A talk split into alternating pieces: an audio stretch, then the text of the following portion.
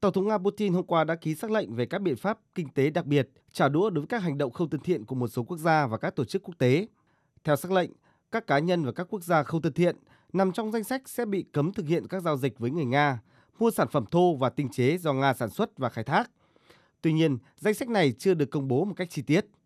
Động thái của Nga được đưa ra trong bối cảnh Liên minh châu Âu đang tính toán gói trừng phạt thứ sáu nhằm vào Moscow do tình hình Ukraine chưa thể cải thiện.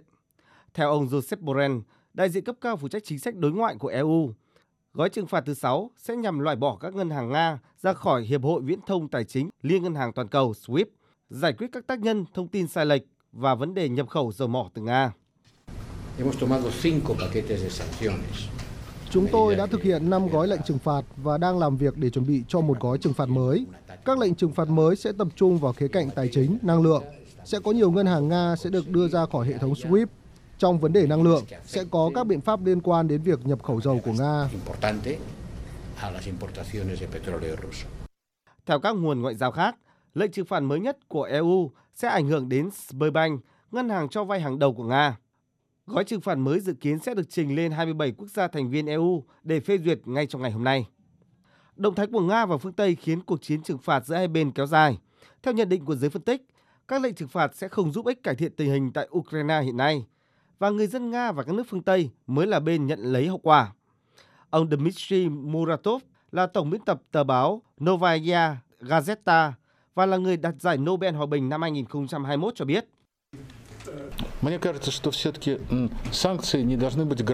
Tôi tin rằng các biện pháp trừng phạt không nên giống như tên lửa đất đối đất Grad được phóng bừa bãi nhiều lần, bao phủ toàn bộ lãnh thổ.